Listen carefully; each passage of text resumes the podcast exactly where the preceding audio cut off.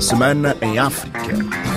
Bem-vindos a mais uma rubrica Semana em África. Em São Tomé e Príncipe já é conhecida a distribuição dos mandatos na sequência das eleições autárquicas e regional da Ilha do Príncipe. Falta agora conhecer-se a composição da futura Assembleia Nacional. Os resultados definitivos devem ainda ser validados pelo Tribunal Constitucional a partir da próxima segunda-feira. A reportagem é de Maximino Carlos. Já são conhecidos os mandatos das autarquias e do poder regional. O ADI conquistou a maioria absoluta nas duas mais importantes câmaras da Ilha de São Tomé, nomeadamente no distritos de Água Grande e Mesós. Em Cantagalo, o distrito a sul da Ilha de São Tomé, há um empate técnico entre o ADI e o MLSTP-PSD. Ambos partidos elegeram 5 vereadores. Caberá o MCI Pum dos irmãos Monteiro desempatar, tendo em conta que este último partido elegeu um vereador. No distrito industrial da Ilha de São Tomé, em Lembá, o ADI conquistou 6 dos 9 vereadores que estavam em disputa. Em Lubata, distrito norte da Ilha de São Tomé, o ADI elegeu 5 vereadores,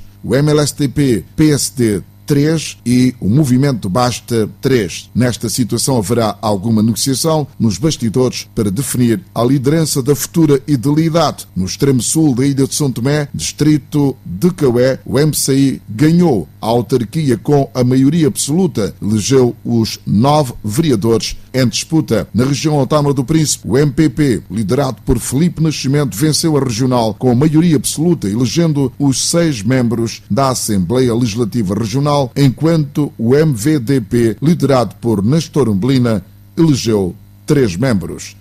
Ontem, o movimento Basta, o MDFM, o L e a UDD apresentaram no Tribunal Constitucional um pedido de coligação e agrupamento dos votos das 3 candidaturas antes da atribuição definitiva dos mandatos das eleições legislativas.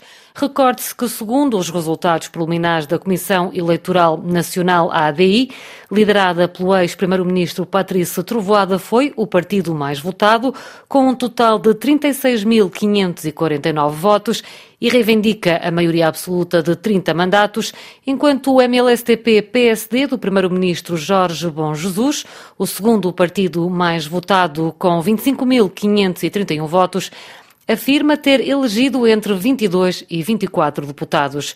A taxa de abstenção foi de 34,33%, segundo a Comissão Nacional Eleitoral. O apuramento final dos resultados e posterior validação pelo Tribunal Constitucional deverá estar concluído no início da próxima semana. São Tomé, 102.8 FM. Em Angola, o novo governador de Luanda denunciou a existência de um poder paralelo que se dedica à venda ilegal de água potável na capital angolana. Manuel Homem defende que é urgente acabar com esta prática que prejudica a população. Não é só porque não existe capacidade de bombeamento de água, é porque existe um poder paralelo sobre essa gestão dessas infraestruturas, com a qual devemos prestar bastante atenção e trabalhar com o órgão de tutela no sentido de rompermos esse mal que existe há muitos anos e prejudica a maioria dos cidadãos da província de Luanda. Bissau, 94 FM.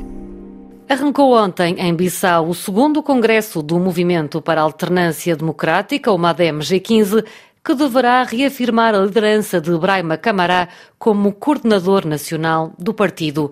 As explicações são com Moussa Baldé. No discurso de boas-vindas destas personalidades, Braima Camará assumiu sem rodeios. Quer ser primeiro-ministro da Guiné-Bissau. A meta é para ser atingida já nas eleições legislativas antecipadas de 18 de dezembro. José Mário Vaz prometeu a Braima Camará que o vai colocar na chefia do governo guineense. José Mário Vaz disse que é chegada a hora de Braima Camará chefiar o governo guineense pela sua experiência política. O ex-presidente guineense remeteu para o Congresso, que arranca ainda esta sexta-feira, um discurso de fundo sobre o que o motivou a se juntar à MADEM-G15.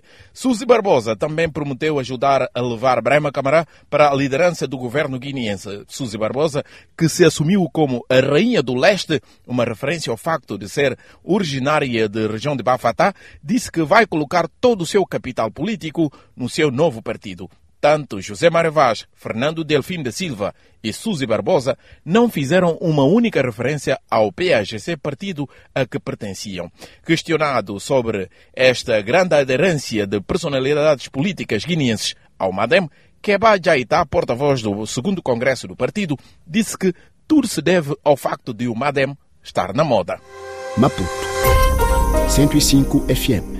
Em Moçambique, esta semana, o comandante-geral da polícia, Bernardino Rafael, anunciou a morte de 16 supostos terroristas nos últimos 3 dias na província nortenha de Cabo Delgado, onde recrutadores para os grupos extremistas se mantêm ativos. No plano político, a Frelimo, partido no poder, vai levar a cabo uma campanha para avaliar a viabilidade da realização das primeiras eleições distritais.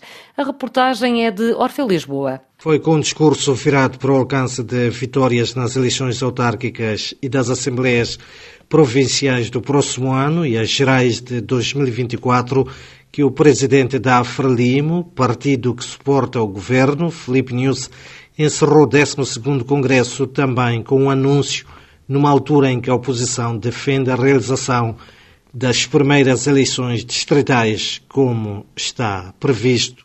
Vamos promover auscultações e colher sensibilidades através de um processo participativo. A reflexão deve estar em torno da viabilidade ou não da realização das eleições distritais em 2024, tendo em conta o potencial risco de sobreposição de competências em matérias de jurisdição territorial. Foram eleitos na reunião magna da Frelimo, iniciado na sexta-feira, cujo pano caiu na última noite, na Escola Central do Partido na Matola, entre outros, com a eleição de 250 membros do Comitê Central e 19 membros da Comissão Política.